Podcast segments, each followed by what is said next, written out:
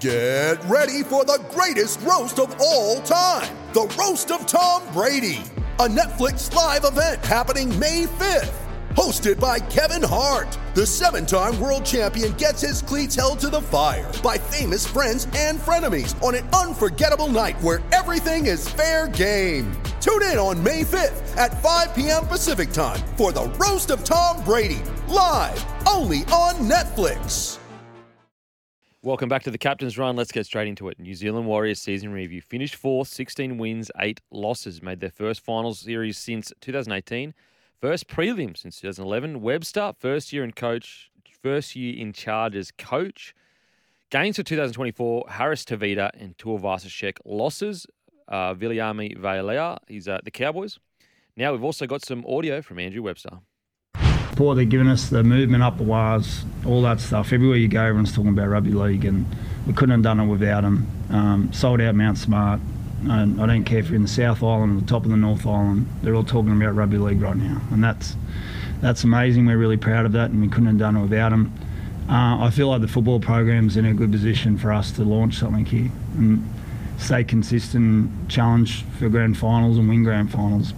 Like Toya said, there's a lot of work to do it though. Like we've got to come back hungry for that, and and uh, it's got to be in our actions, not just words. And um, we're going to have a little break now, freshen up, and get back to it and work hard. But uh, yeah, just to everyone, thank you so much, the whole nation, the whole support, even the uh, expats that, that, are living here in Australia, and I think there's a lot of NRL um, fans that aren't Warriors fans are now. So really proud of that. Smithy, what did you make of the Warriors 23 season? Oh, fantastic fantastic, mate. They like massive improvement off last year, and uh, you and I spoke about it. How we thought that there was going to be a, a, a huge spike in their performances, given that they were back home, they were more settled.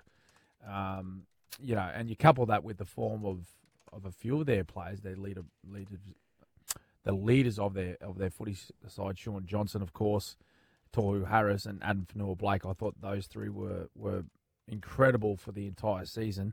But they were supported by some wonderful players around them as well. Charnze Nicoll-Klokstad was was great at the back. Um, I thought Dylan Walker was very good mm. as well, Kempy, um, throughout the year. He played as a utility. He played multiple positions throughout the year. But um, look, they, they were great. And, you know, Andrew Webster needs to um, take a lot of credit uh, for, you know, the, the turnaround, the transition into what is now a, a top four footy side. And I just hope that, that it's not a flash in the pan for them. I, I hope this year isn't like a 2022 that the Cowboys had, mm. where you know they went so good and promised so much, and then coming into the following season, there was all these high hopes around, you know, them, you know, following up with another strong season and then just not delivering. So, for mine, I think they have the players to do it. I think they have the squad to do it. You know, the inclusion of Roger Tuivasa-Sheck is so exciting. It's it's so good for our game that, that Roger's back. Um, been away for a few years now, but he's going to add so much to that footy side. Um, he's going to well, if he can create more interest for them than what they have at the moment, I think I think he could do that in New Zealand. Um, but in in just as an overall, how good is it to see the Warriors doing well and rugby league so popular in New Zealand? Mm. Yeah, look, it's it's actually.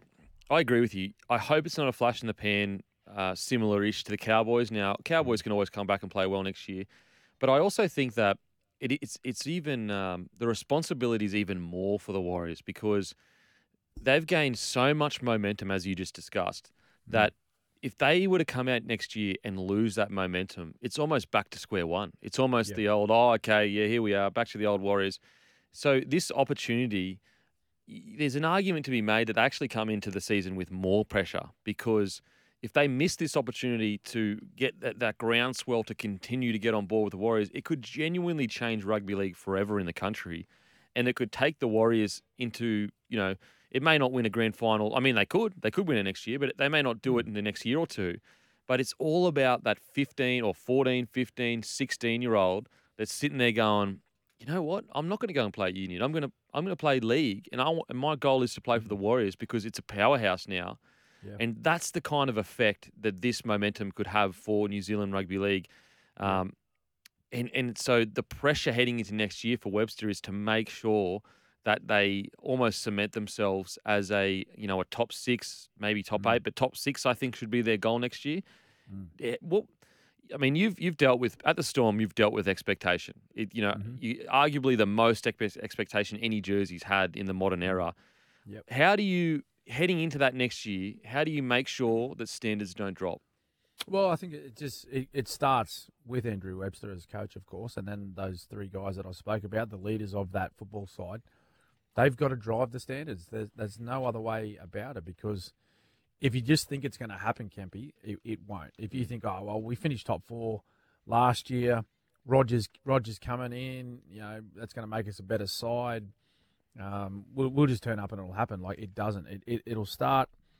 Look, the, those players involved in that prelim the other night, beaten by the Broncos, it, it will hurt. It will hurt for you know a number of weeks. Um, so you know, I think those players need to think about that. They need to think about that feeling that they felt the other night when they were um, knocked out of the competition by the Broncos. But then they also have to reflect on what a fantastic season they had and the reasons why they played so well. Like what, what allowed them to have such a, a successful season and play some great fo- football? Was it was it part of their preparation? Was it the training that they were doing? You know, was it their settled life away from football as well? And that needs to be replicated. Mm. That needs to be done again. And they need to try and go to another level when they turn up at training in pre-season. They need to push each other to go again.